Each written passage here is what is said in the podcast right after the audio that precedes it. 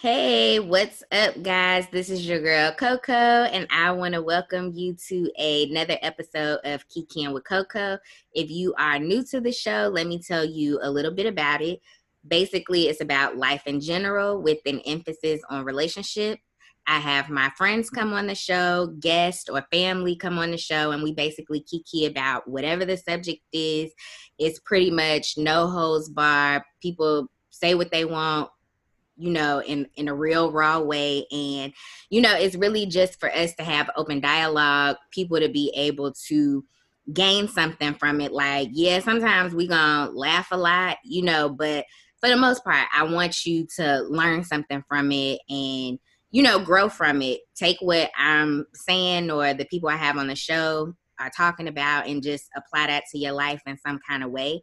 And so um today i have with me one of my high school friends. Um, his name is Darren. Darren, you want to go ahead and say what's up? Hey, what's up, everybody? My name's Darren Hurd. Crystal and I, you know, Morgan Park class of 06.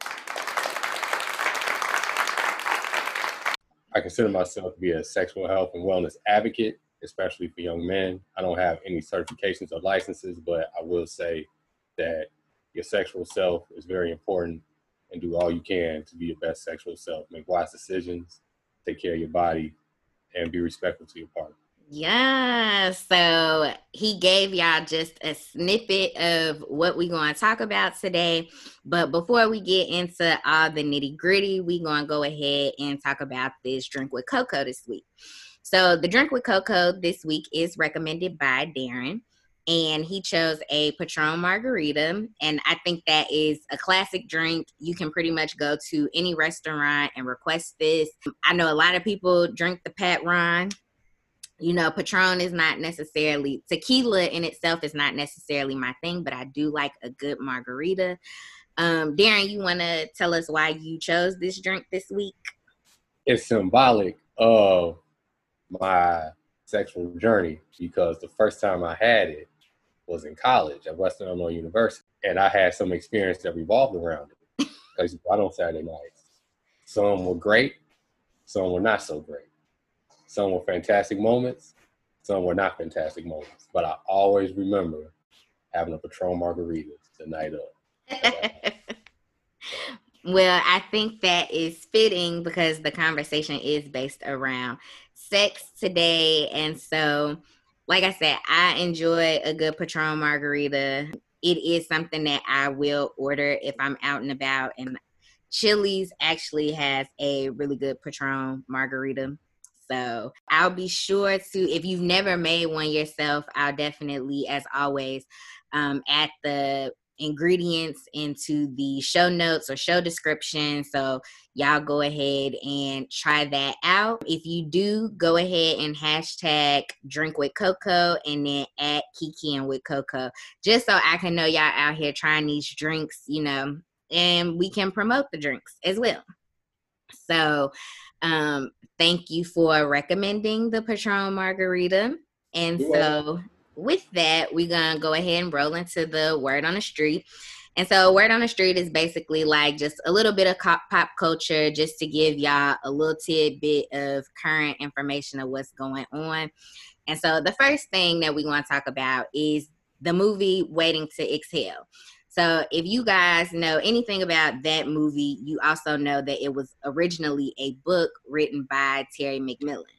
And um, Waiting to Exhale, like it is definitely a movie that I watch often. I think it is a tale of friendship between four women who all have some type of relationship issue, some type of insecurity about themselves that hinders them from having good or healthy relationships.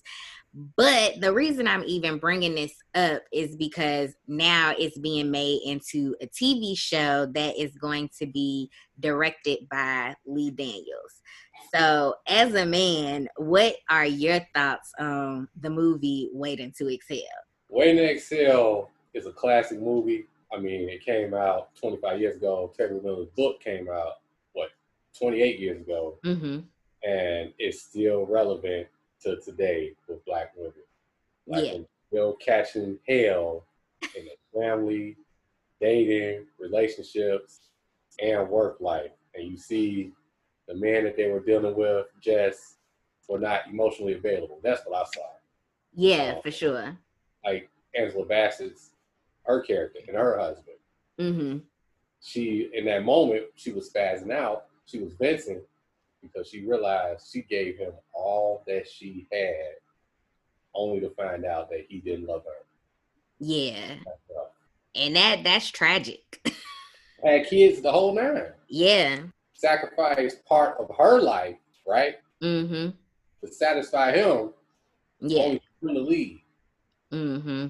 Now I don't want to psychoanalyze, but I have to say this: sometimes women can make bad decisions in men after seeing the warning sign. Now, yeah. if you with somebody, I like to say, if you with somebody in six, in six months, they gonna give you a warning sign about themselves. Oh, for sure. Now, what I've learned is to, hey, I know what I want this person to be like. I know the highlights of what I like about this person. Mm-hmm. Disregard some of the negative things that they do, only because yeah. you want to pay attention to their highlights. They positive? You know, the warning signs are real serious. You got to catch them. if you don't, they can really, really, really hurt you. Yeah. Yeah. And it like it'll definitely come back to bite you in the ass. Like if you and hindsight is always 2020. So of mm-hmm. course when you going through it, you like, damn, I seen this. You know what I'm saying? I seen this way back when, but you chose to ignore it. And mm-hmm. so the only defense I will say for Angela Bassett's character in this movie is that I believe maybe they met while they were really young. Mm-hmm. So maybe these red flags wouldn't be something that she would necessarily know. You know what I'm saying? I understand. And I understand also with black women, you all don't have the biggest pool of men to choose from. Like the pickings Say that again not, for the people in the back, please. the pickings are not all the way up, you know. Mm-hmm. So if you want somebody that's on your level and lives up to your standards of excellence and what you expect out of a man, no matter what it is, oh, that field is not going to be hot. Yeah. So, like Angela Bassett's character and the women alike, hey, you know what? Where I'm at in life, this is the best choice for me right now. Mm-hmm. Hopefully, he does what I like because from what I, that movie and Black women in general, what I see is just this overall sense of like disappointment. I would say. Mm-hmm. It'd be like, man, if, can he just give me what I want and I'll be okay? And it's just like try to do anything you can in your power to show him what it is that you like. This is what I appreciate. This is what I would like for me to do. And for some reason, a lot of brothers, they just hard headed. they just don't get it. And honestly, black men have been trained to be that way. Yeah. Emotional, not able to resolve issues, mm-hmm. being willing to just get up and walk away from our problems without having to settle them, uh, making light out of everything. You know, how many times a black man has told you, why you tripping? Yeah, yeah. Like I'm tripping because your ass ain't listening.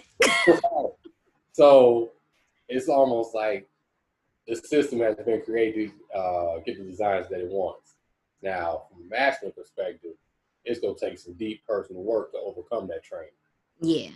I have to learn to be more emotionally open. I have to mm-hmm. learn to like not be so quick to, I guess, try to dominate a conversation rather. Yeah. Shut up and listen. And most importantly, you don't always have to be right. Mm-hmm. Your voice is not louder than her voice. Yeah. that's what the small stuff. Because if yeah. something is important to her, it's gonna be important to her, and it's never not gonna be important to her. So don't try to change her saying something. You right. Pick, choose your battles. You don't have to win every argument. Mm-hmm. Those are some things I learned. Yeah. But, um, back to the movie though. Mm-hmm like like when in real life, how often do you see them opening up to their friends, right? Yeah. But not opening up to their man. Yeah, th- this is true. Because from my experience, I'm not trying to lean on my own understanding.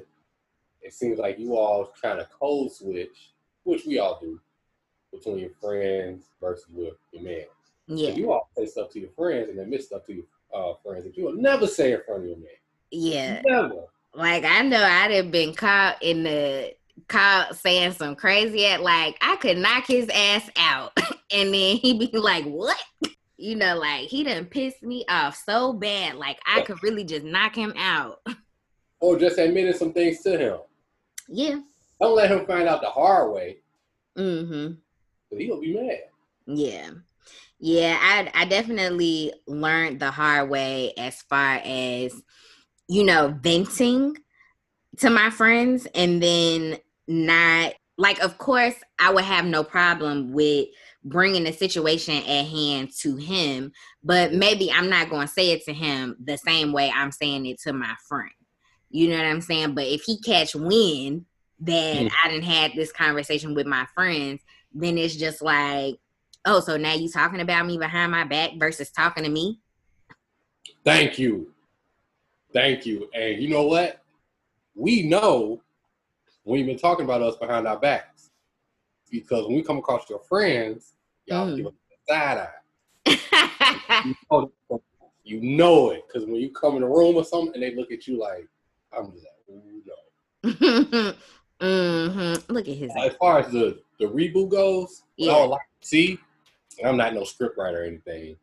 Um, Spike Lee did this with She's Gotta Have It when they did the reboot on Netflix. And I love that show. I was disappointed that they canceled it.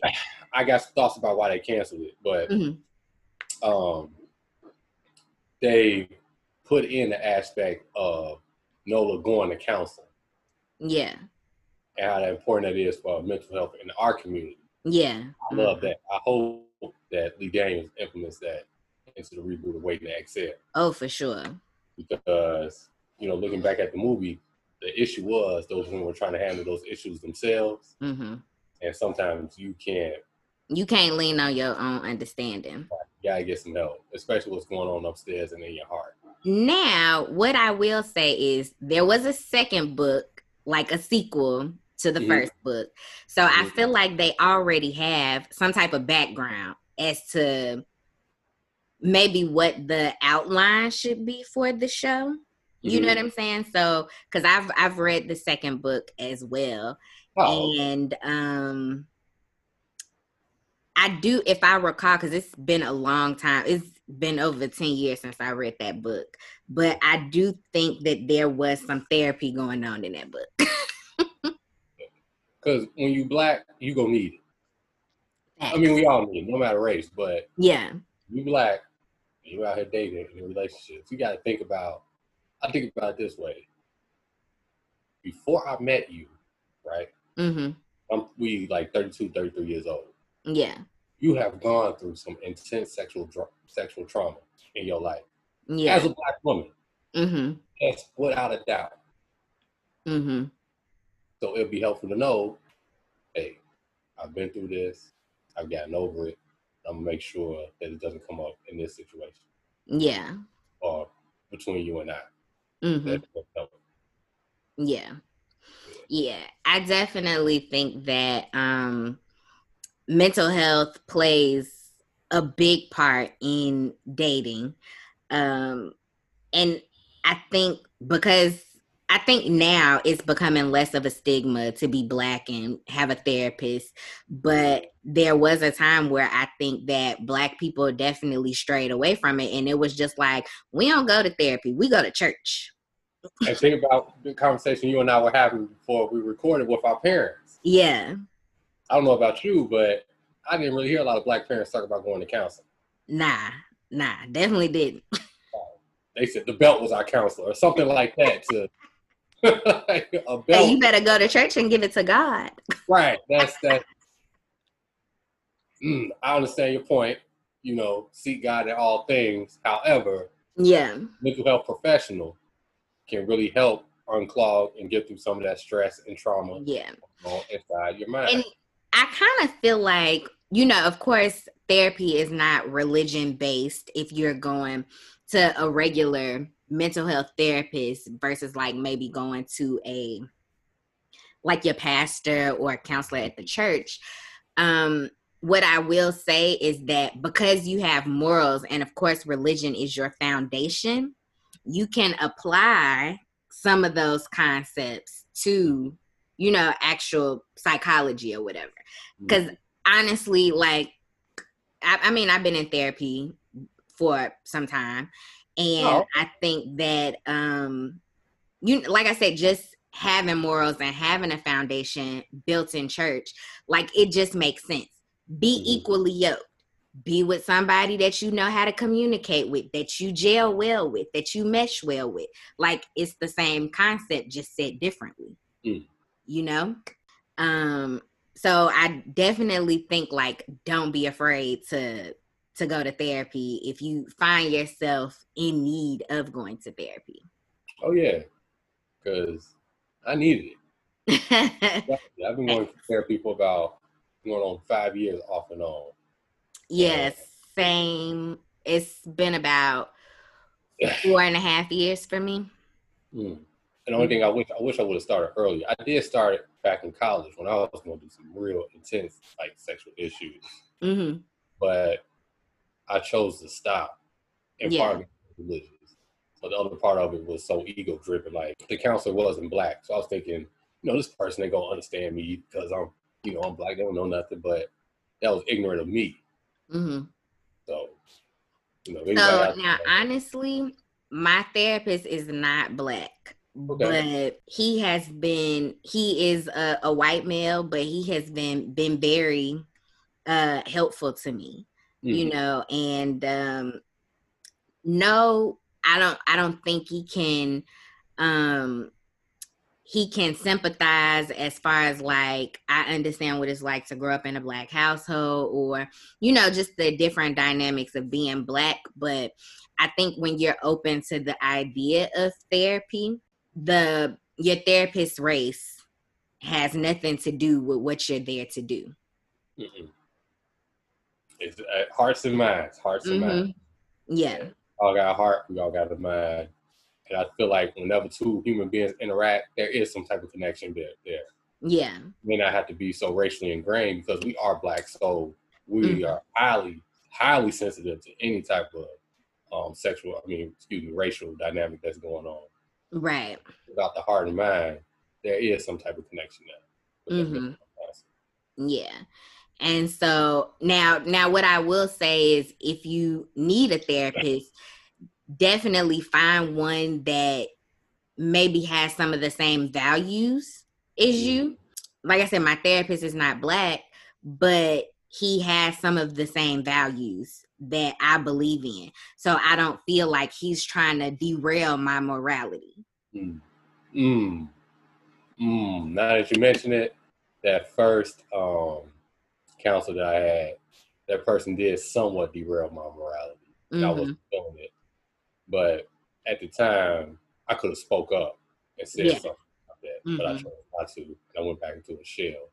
So if anybody ever goes through that, if you got something to speak up on about your counselor, please do so. Yeah. If you put in and if work, you and it's okay if you find like that that's not the therapist for you, don't give up on therapy. Right. You know what I'm saying? It's it's other other therapists out there that you can access you know what I'm saying? So just because that one may not be right for you, don't mean that you can't find one that's right for you. It's like dating. Just because you go out on a date with somebody and that one person didn't work out doesn't mean that you can't keep going out on other dates with other people. It's yeah. somebody for you. Exactly. Search you shall find, as they say. Mm-hmm. Yep. So yeah, I definitely agree that therapy should definitely be built into the the script or the storylines because if you look at some of the situations that they were going through, like you would know like mental health is definitely a struggle. Mm-hmm. mm-hmm. Especially um Whitney Houston's character, I don't remember her name. Savannah. Savannah, yeah. she was 35 single and that clock was ticking. Mm-hmm. And she was feeling that.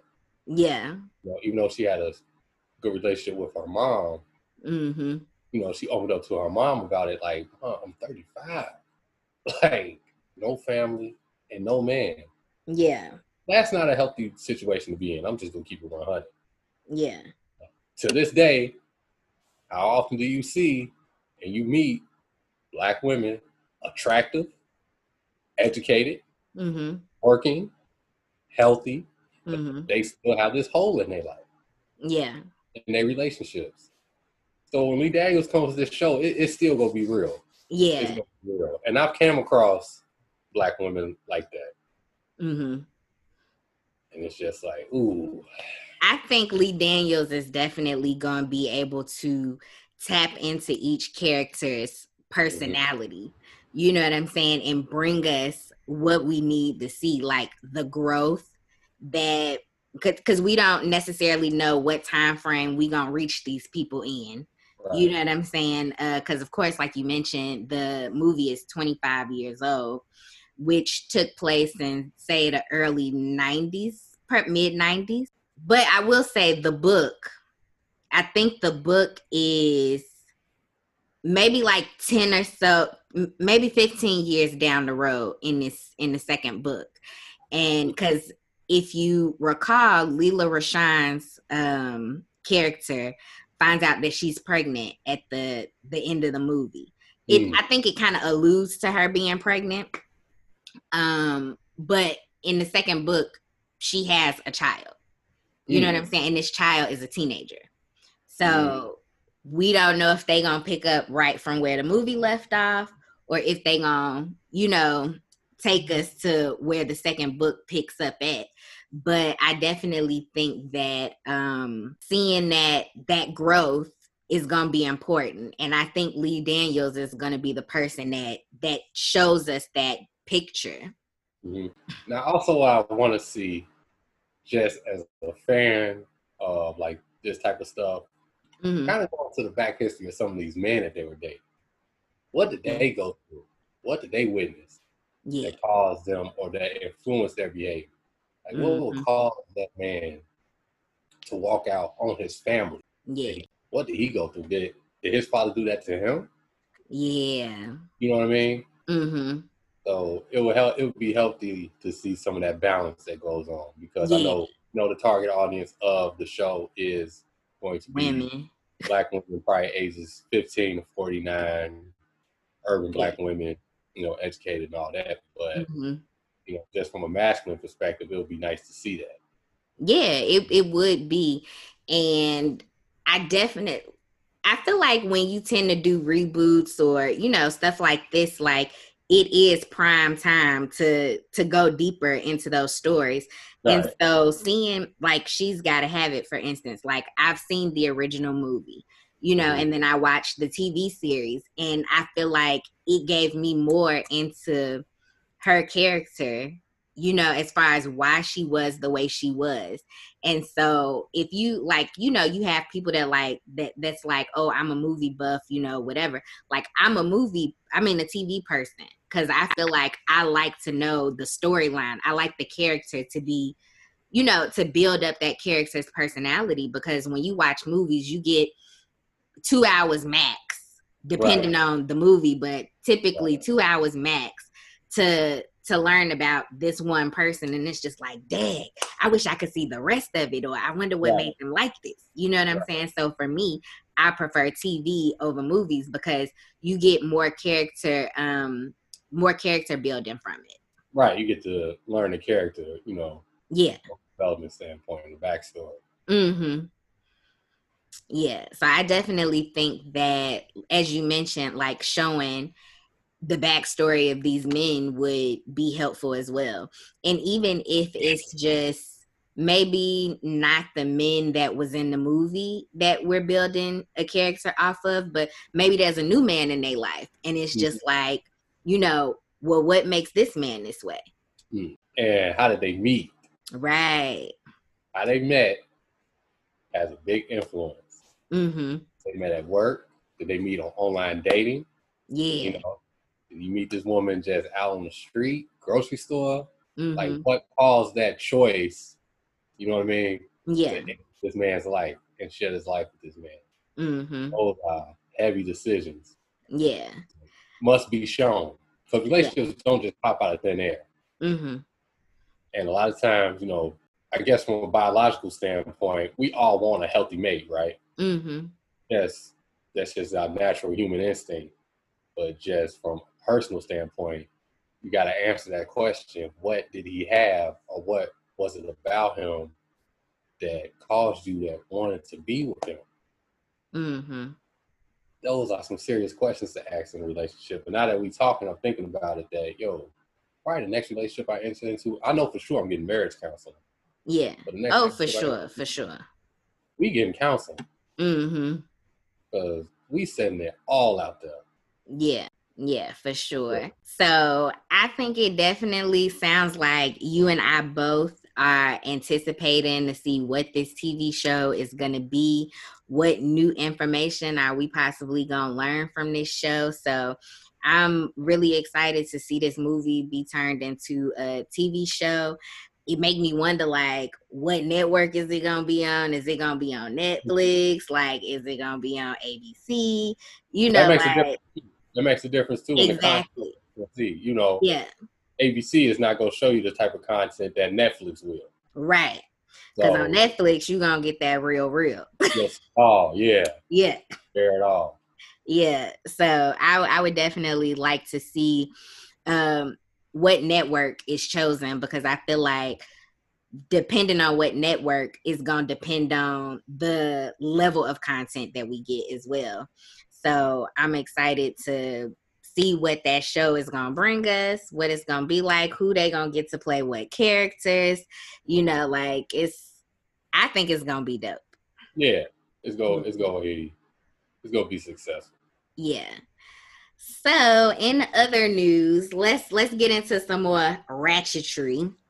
So, so I have talked about uh Ari Fletcher before. I haven't necessarily talked about G Herbo, which is her baby daddy, and they are both from Chicago.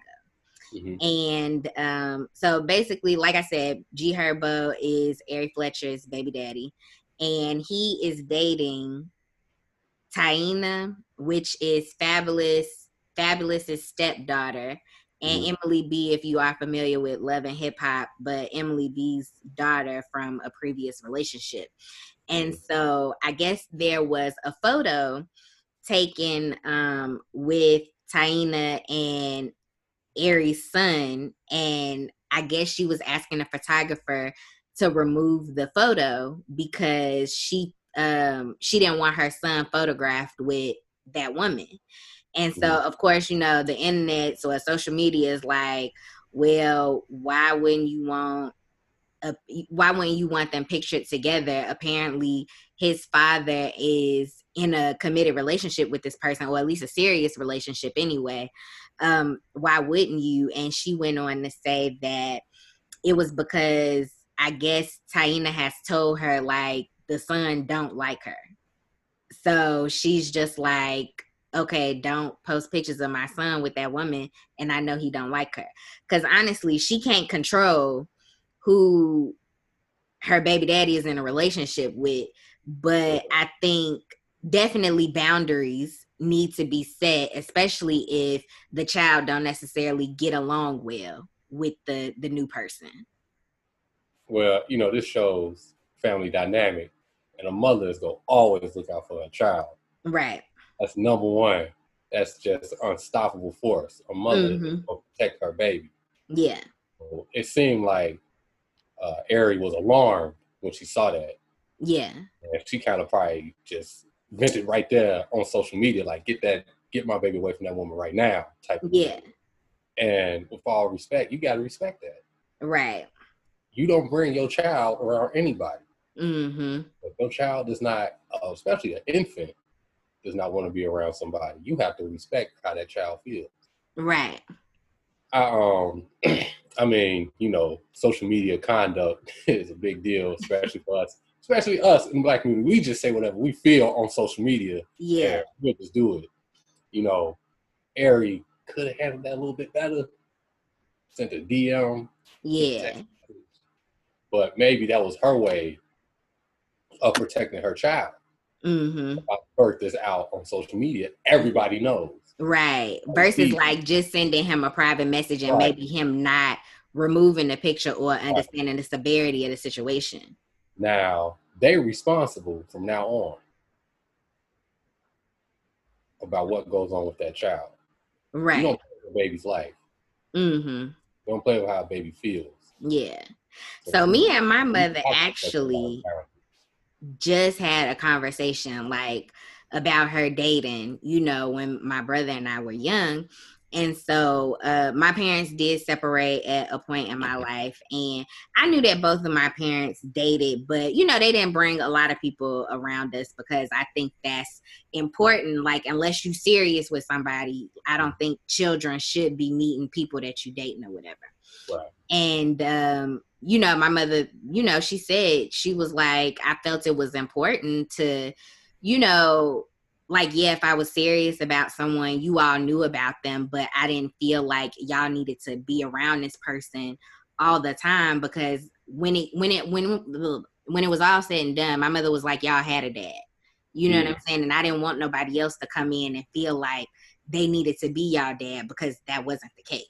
Mm. You know so that was my mother's reason for being like she didn't feel like we needed to meet anybody that she was not serious with. And i think it sets a precedence you know when it comes to how children see their parents. You know um if you constantly bring in a lot of people around your kids then it's like you know this is normal. You know for me to to date all these people or whatever the case may be um and you're not really teaching them like what a healthy relationship looks like And that goes another thing too. Like, even though that baby is what one years old, um, maybe a little older but, but it's still an infant. yeah yeah It's still in a learning stage. mm-hmm And like, yo, this is what motherhood looks like. This is what fatherhood looks like. This is what I can do around a toddler. This is what mm-hmm bring around me. So, you know, that child is going through a real intense learning process, and you Mhm. just do anything and everything around that child. yeah You're not supposed to just have anybody have access to that baby too.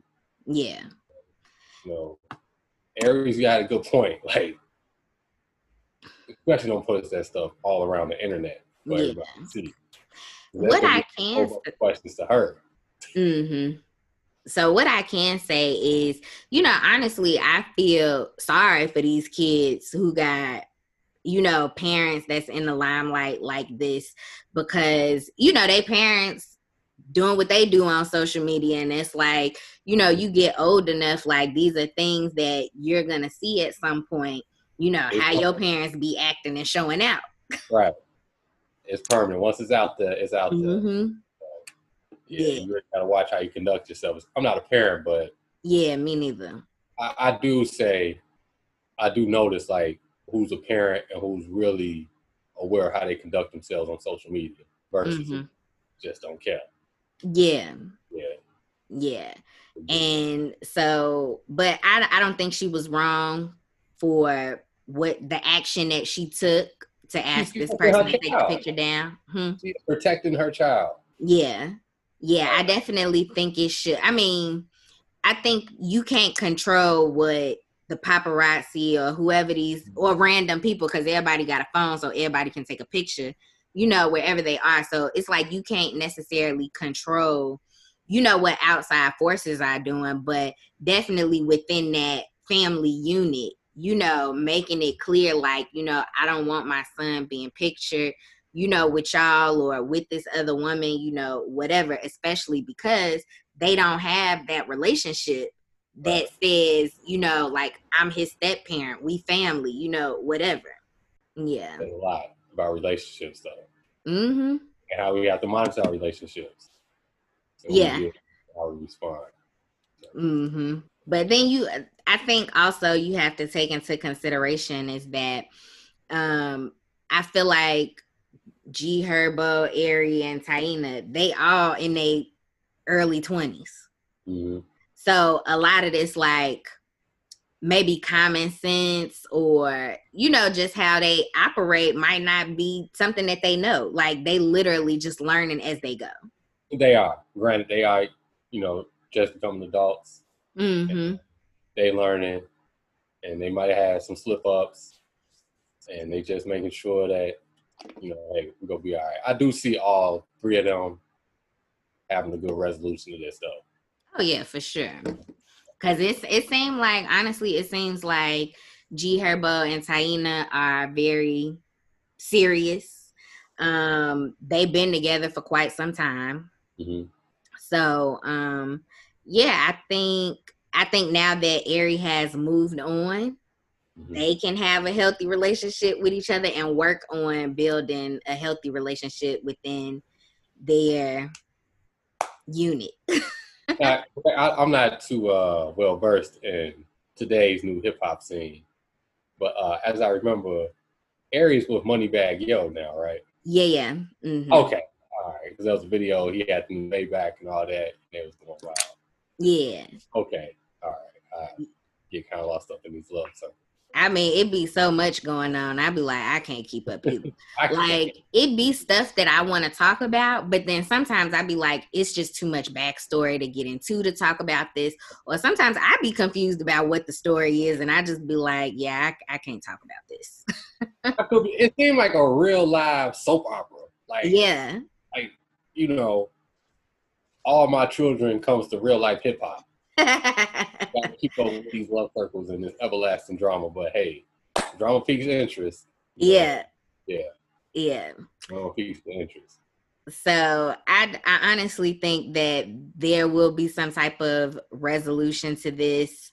Um, and like I said, I think now that Ari has moved on, has her own relationship, um, they can build a good relationship between the three of them, and especially mm-hmm. when it comes to G Herbo and Ari's kid, you know, and how they parent that child and you know how how much these other spouses are involved in them kids' life. Who you form relationships with, it does have an influence over your life. It does. Yeah. Oh yeah. Yeah. So that is going to wrap it up for the word on the street. Hey guys, so I know you are listening to an episode right now, but just a reminder tune in every Wednesday at 12 a.m. Central to hear the newest episode. And even if you're not awake at that time, on your commute on Wednesday, you get to Kiki with Coco. And it's hump day. So you probably already ready for the weekend to start. So tune in to that drink with Coco. Get you an idea for your people on the weekend so y'all can turn up. So listen, drink, and be merry. And now we're going to move into the hot cup of cocoa.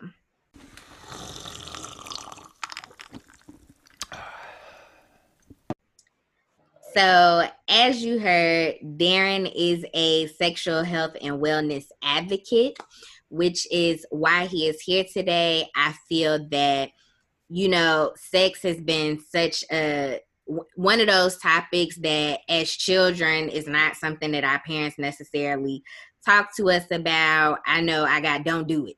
You know what I'm saying? And so um and I know as a black woman, a lot of things have been oh, you don't do that type of thing.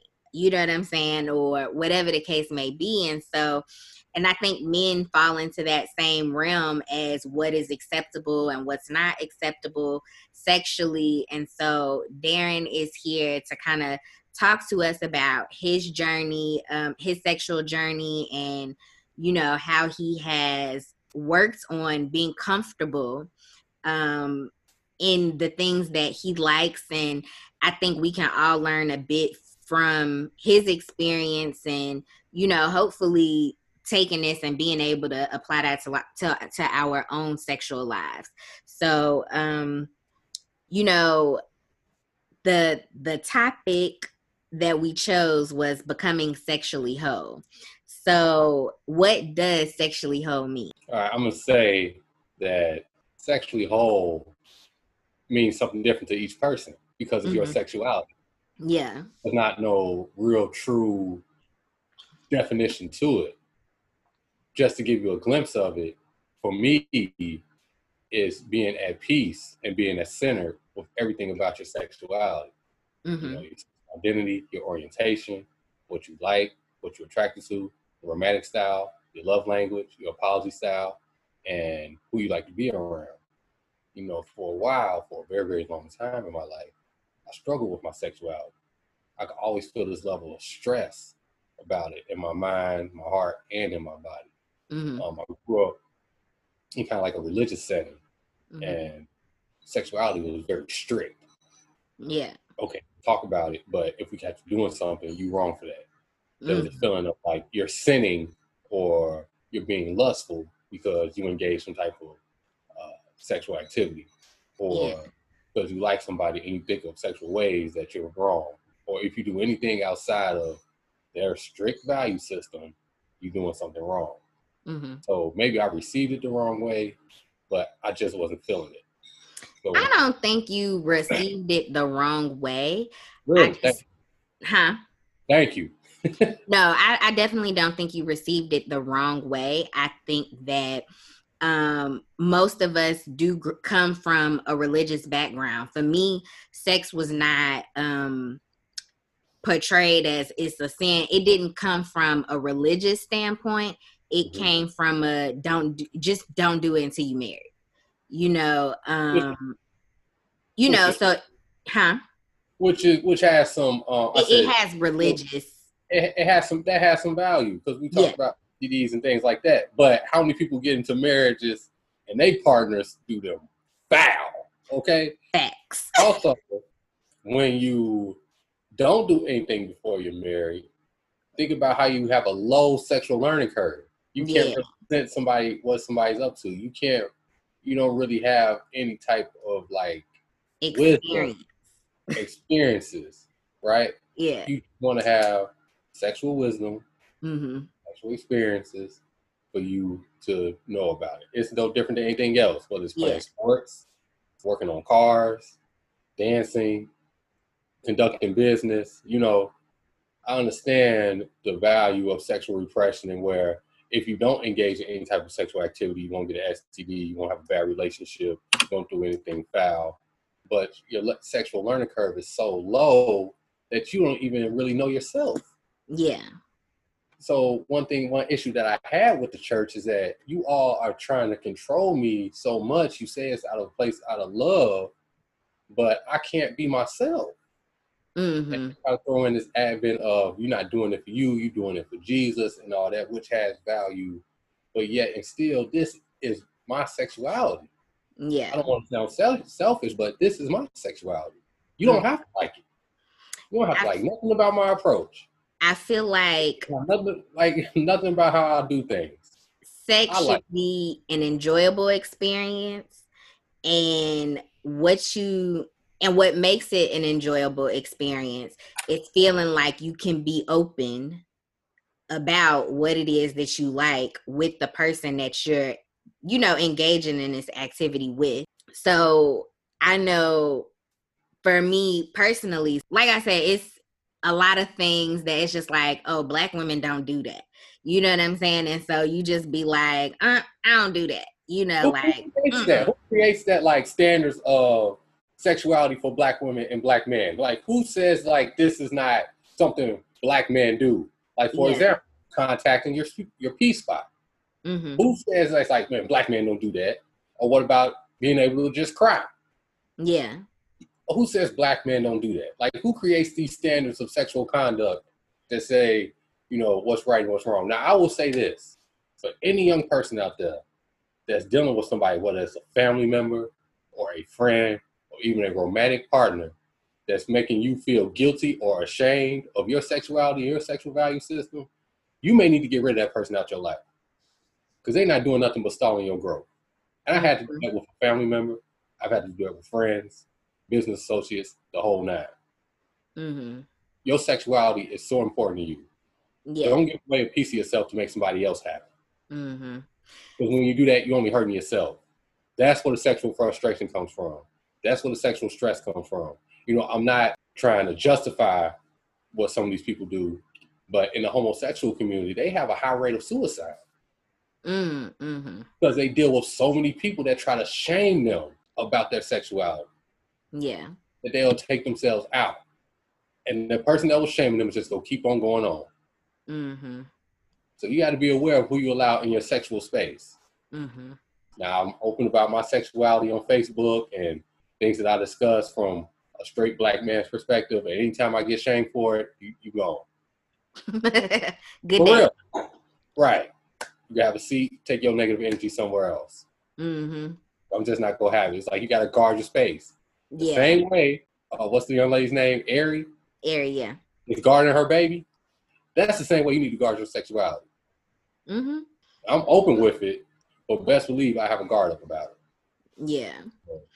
You know, it just is what it is. I missed out on job opportunities, missed out on probably some business relationships.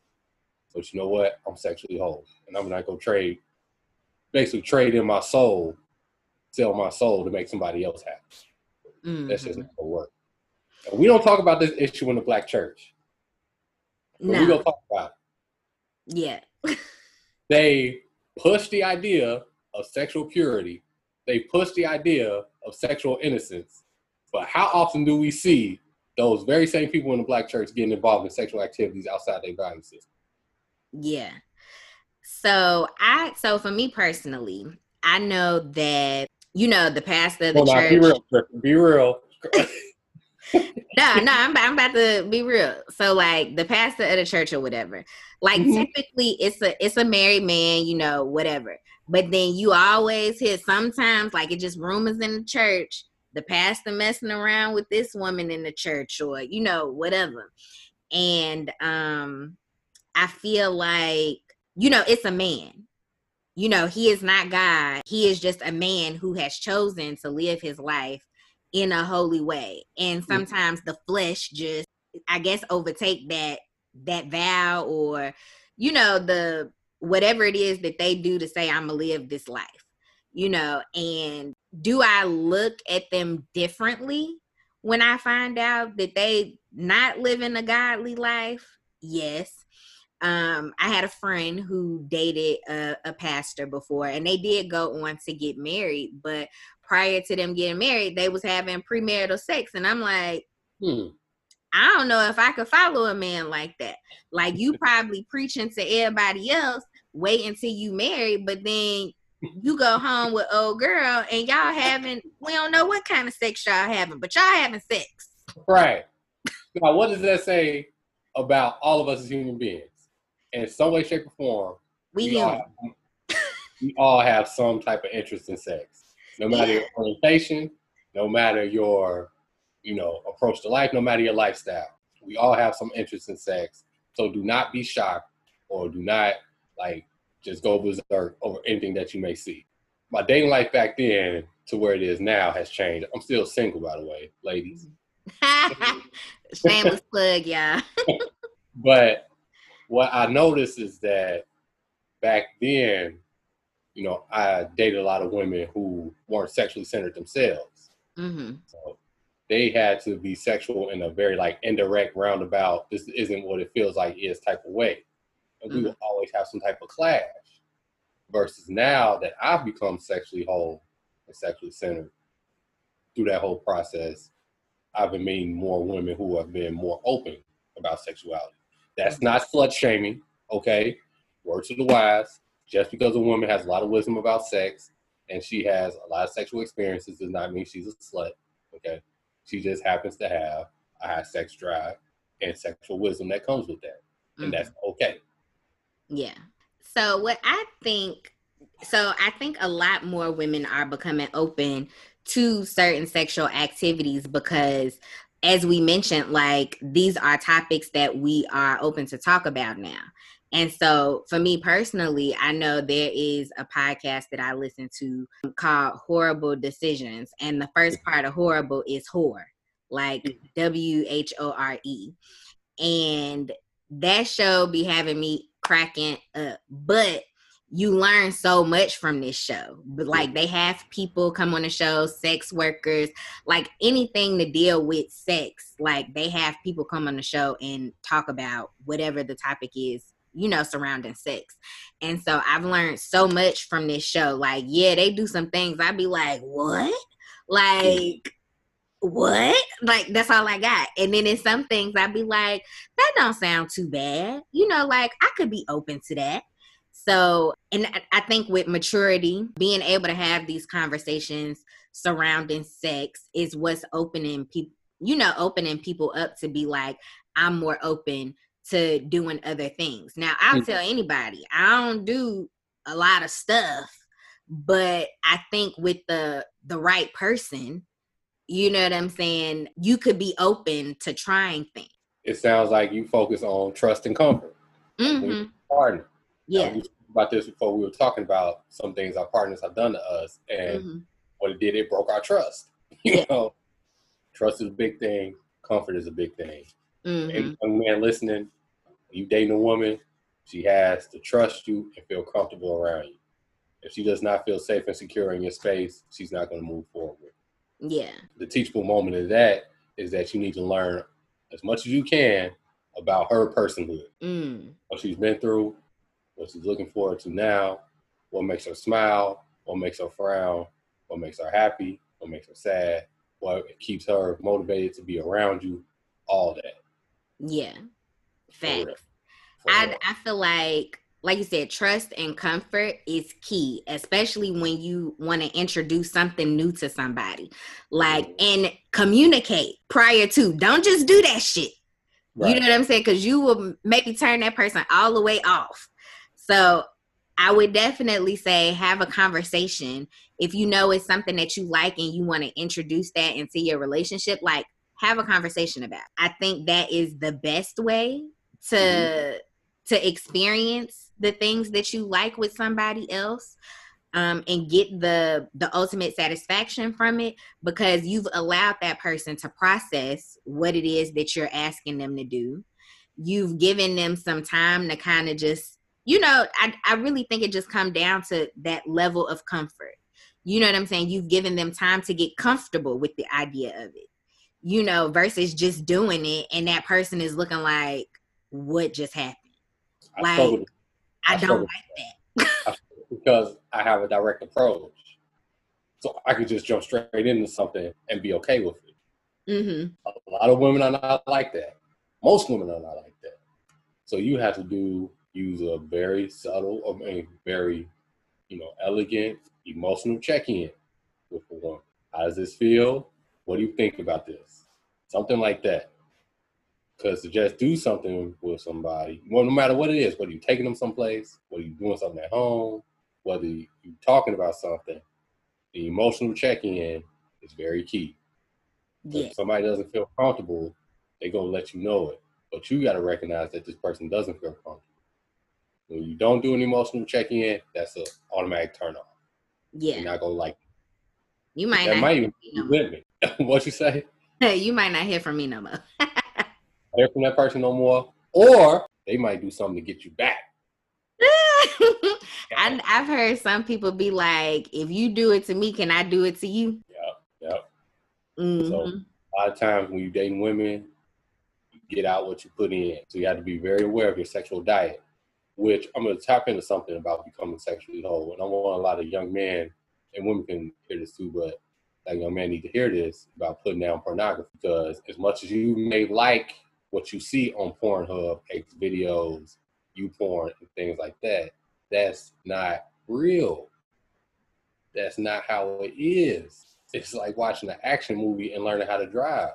That's not what it really is. Like, trying to take pornography and turn it into real life, a lot of times it's going to be a disaster because what you what you're doing is that you're really objectifying sex as of what you see on screen and you're not building any type of romantic or loving chemistry in the sex. It's a lot of women that watch pornography, like we know that. Mm-hmm. But the actual act of dating and being romantic with a woman is not what you see on Pornhub and X videos. And one of the things that's key to that is because a lot of young men have trained their mind, heart, and their penis to respond real life to what they see on an online porn scene.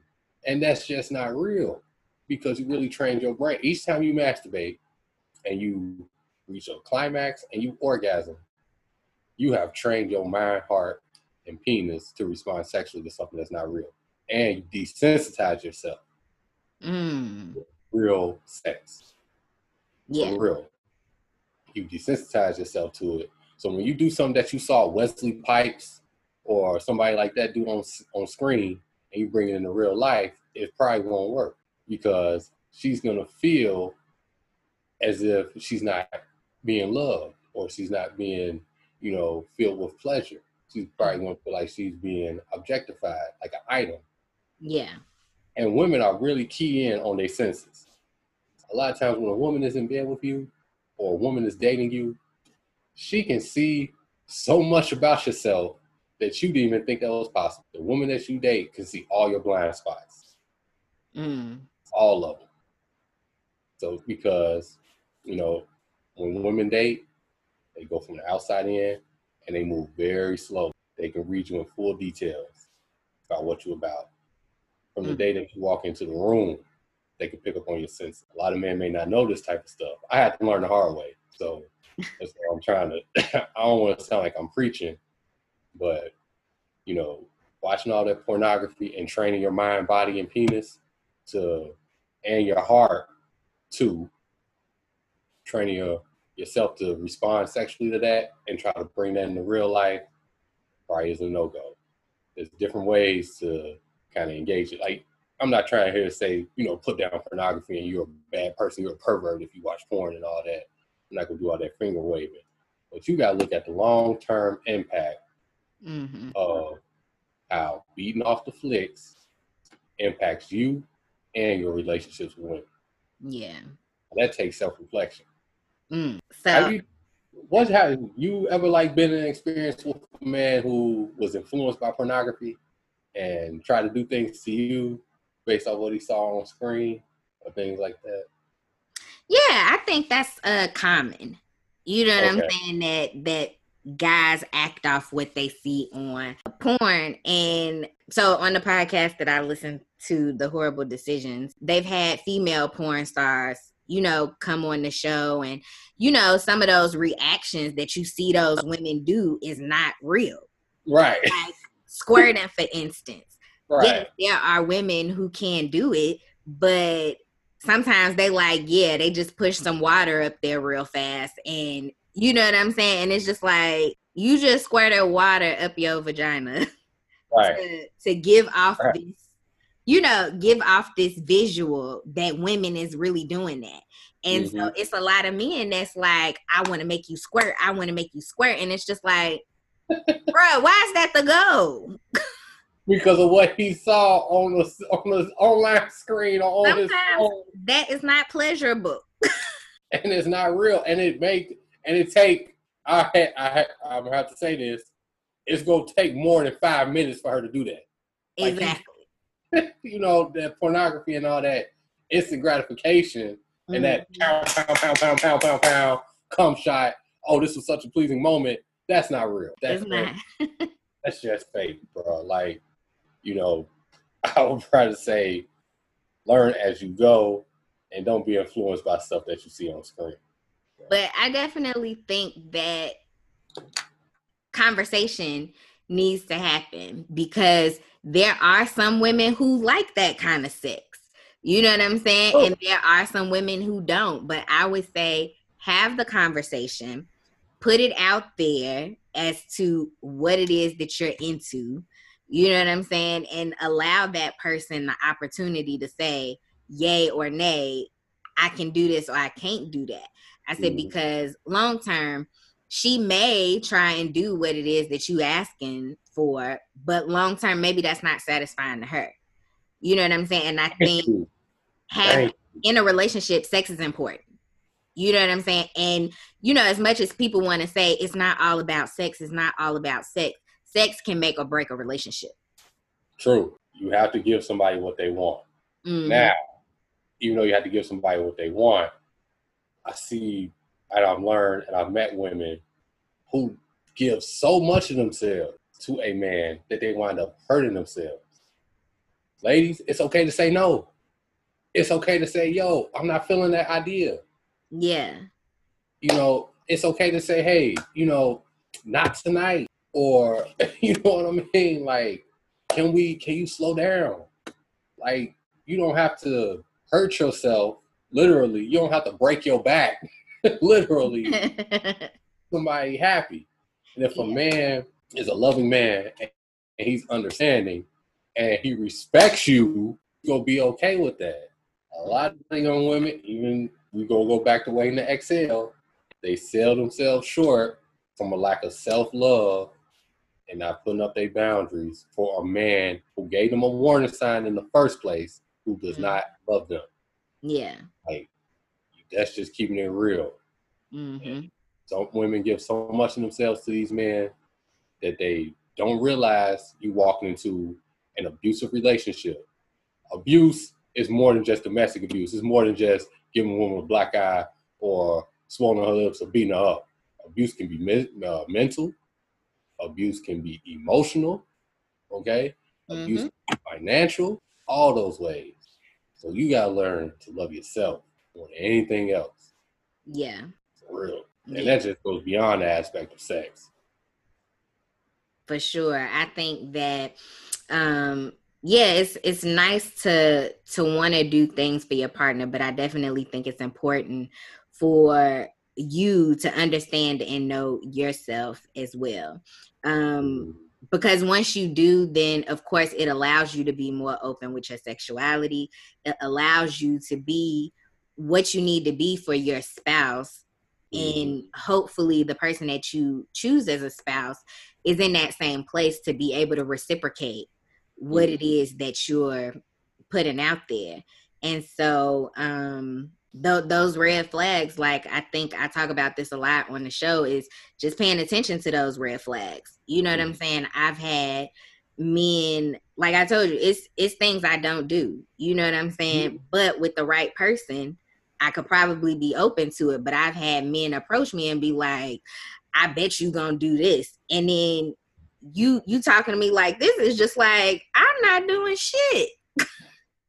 like you got the right motherfucker today. It's the tone that you give back. Now, we talked about like what we don't do. Now, going into this, I know that yo, I want to be sexually satisfied. Mm-hmm. That means when I end a relationship with a woman, I need to be excited about you. I need to be excited about you when I think about you, when I hear your voice, when I see you, when we out together. I need to just feel excited. So, I mean, I'm not saying there's like a job for you to do, but there's some responsibility for you to keep yourself up, to keep yourself right.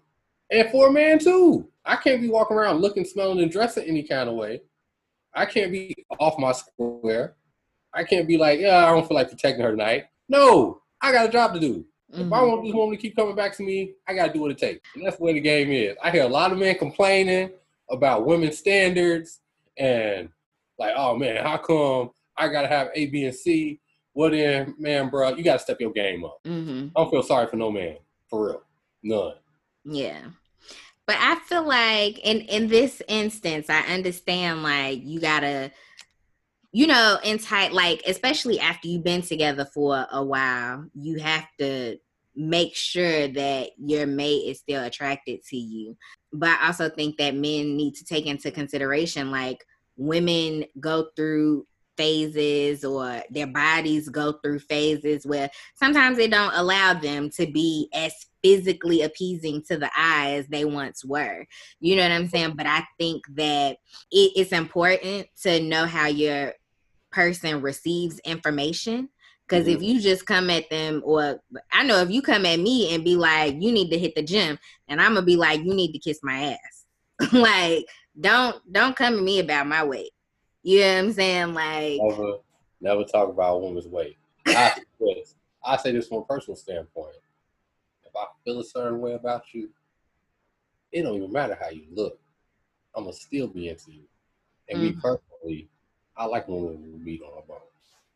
I don't know what it is. Maybe I went through certain experiences. More cushion for the pushing. Real, real.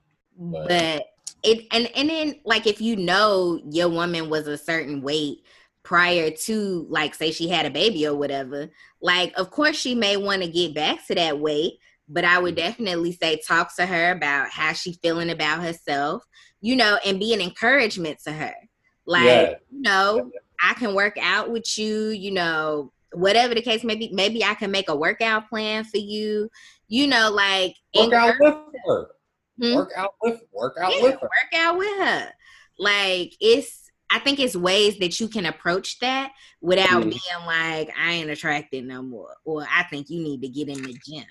Cause well, it's it's everything about how you say things to me. It's right. How like, I get like sometimes we can all be brash or just be like, I just gotta say how I feel, and maybe it don't come out the nicest. But in in certain situations, like for me personally, you can't come at me sideways about my weight. Like that's a mm. delicate issue. So you need to to come to me as as humble as possible mm-hmm. and just be like, ask me how I feel about my weight.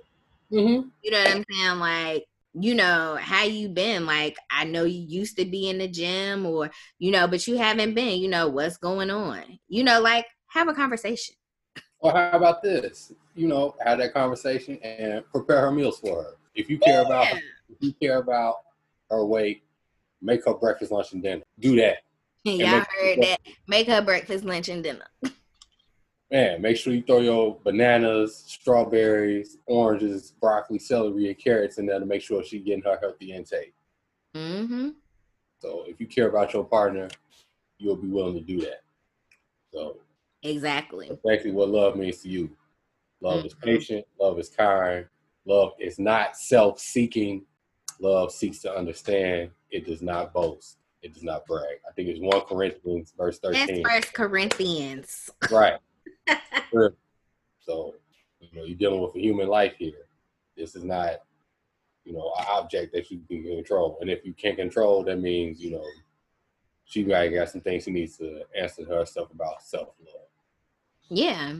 Yeah, definitely. But I think the first step to becoming whole in any capacity is to to love yourself 1st mm-hmm. Like if you don't love yourself, you won't be open to the concepts or the work that is required to be whole. It takes a lot of work. Cause you ain't just gonna wake up and be like, "Oh, I love myself today." Right. You know what I'm saying? It's it's not that easy. Sometimes it takes more work. Yo, we talking about body image right now Mm-hmm. And I got a tip for everybody. When it comes to your body image and you want to practice self love, get naked, stand in front of a mirror, and tell yourself everything you love about yourself. Mm-hmm. Everything from the head, eyebrows, teeth, nose, elbows, shoulders, knees, toes.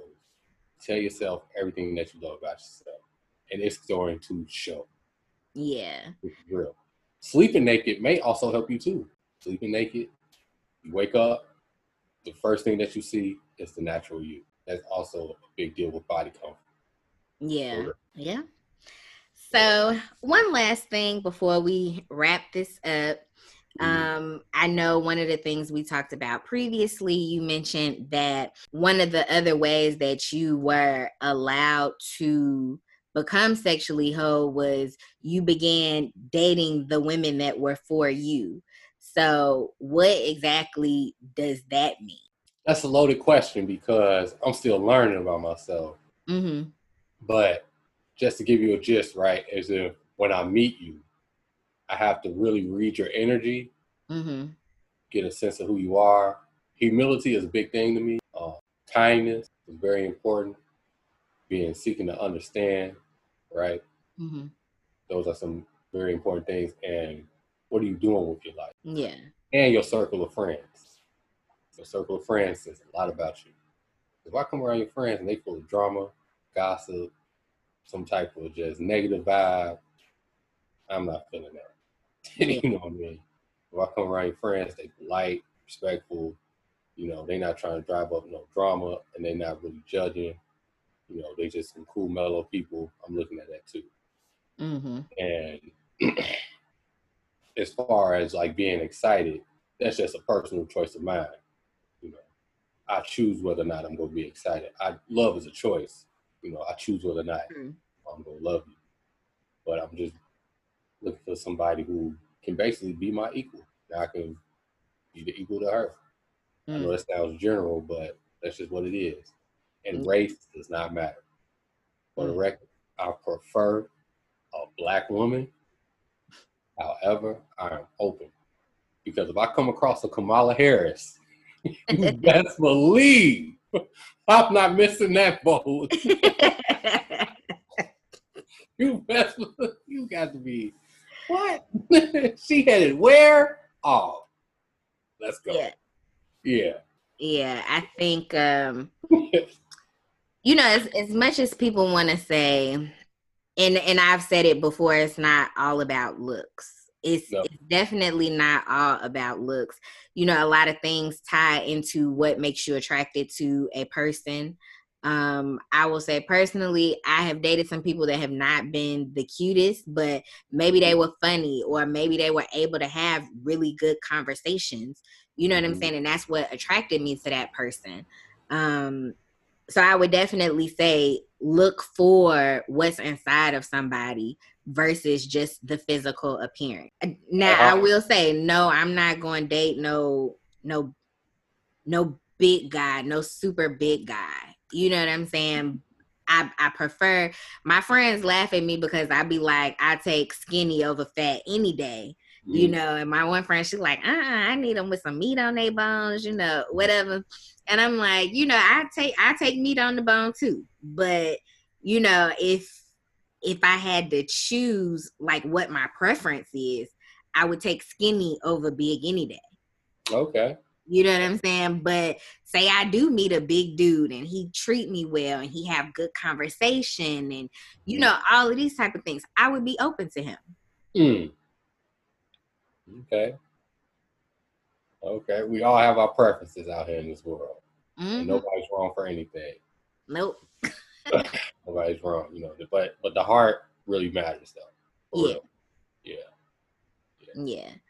So I definitely say um, do the work, you know, take some, take time to self evaluate, mm-hmm. learn what it is that you like, you know, and when you hear other people tell you the things that they into, don't shun them because right. that's that's what they like.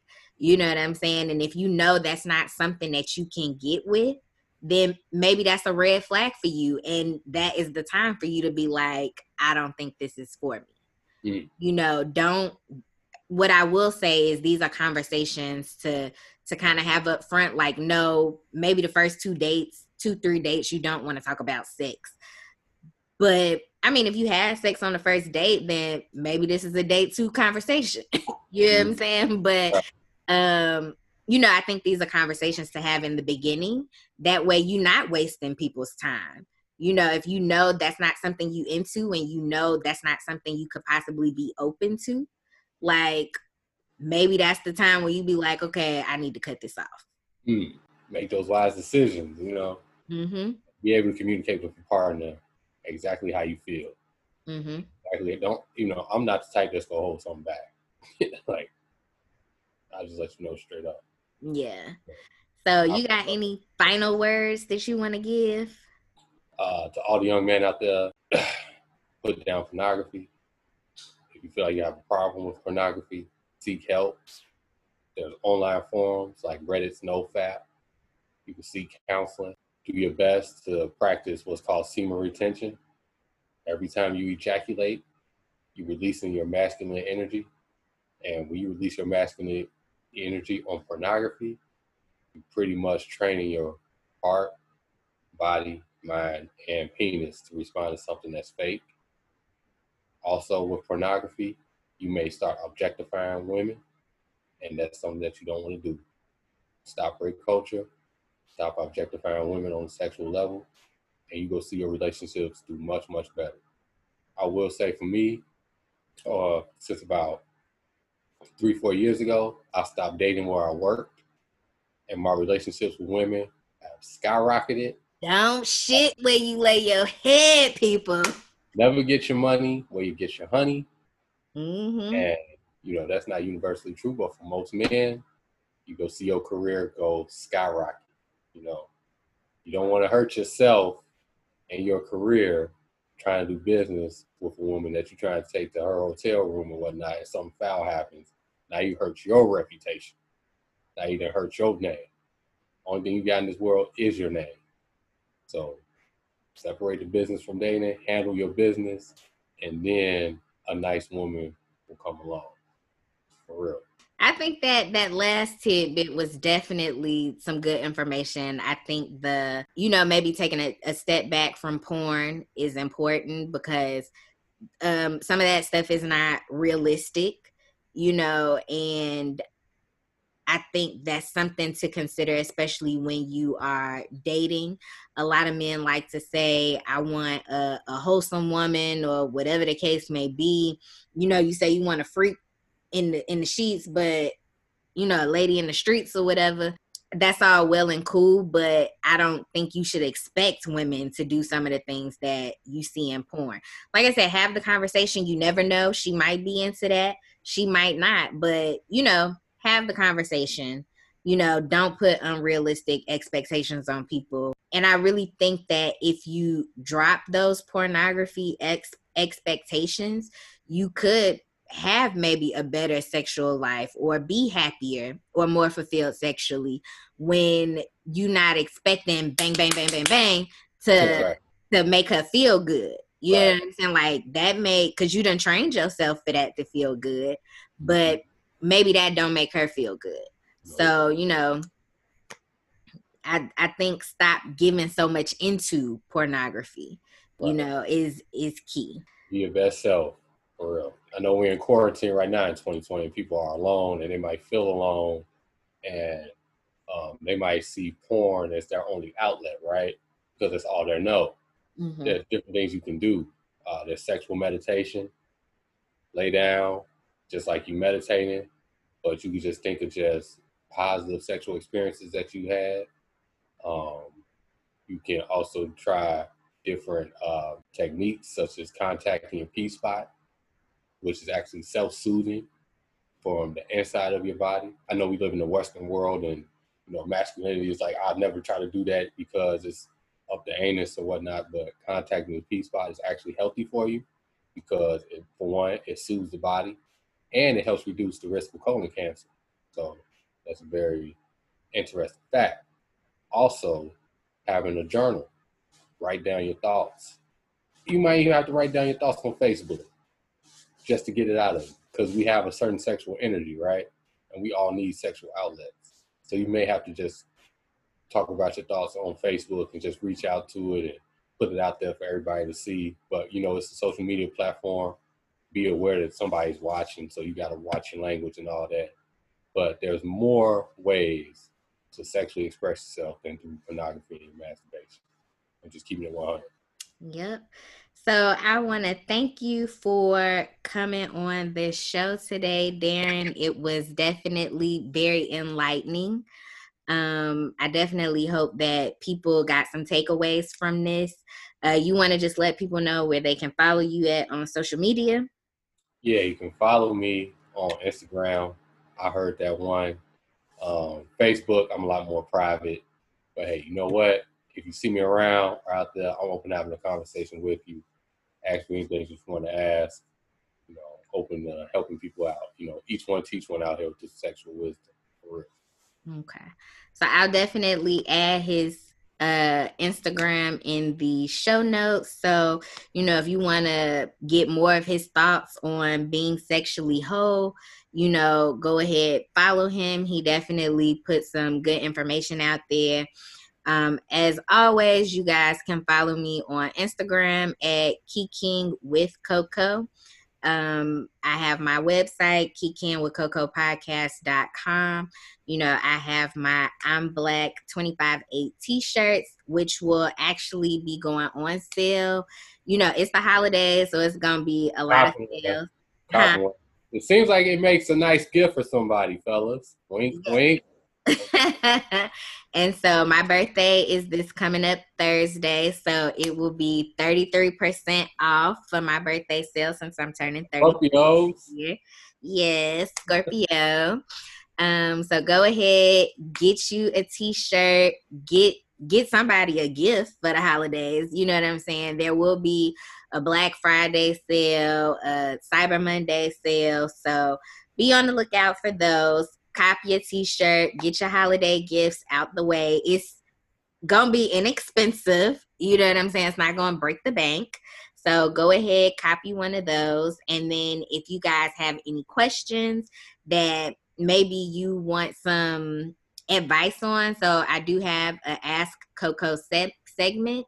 Um, I get letters here and there, people asking questions, but you know, if you have a question and you want to some type of response, you know, go ahead, write me or you can DM me on Instagram. You can email me at kikin with Coco pie at gmail.com.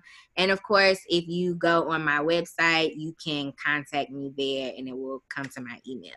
So, as always, I appreciate you guys for tuning in. So until next time, bye. Peace.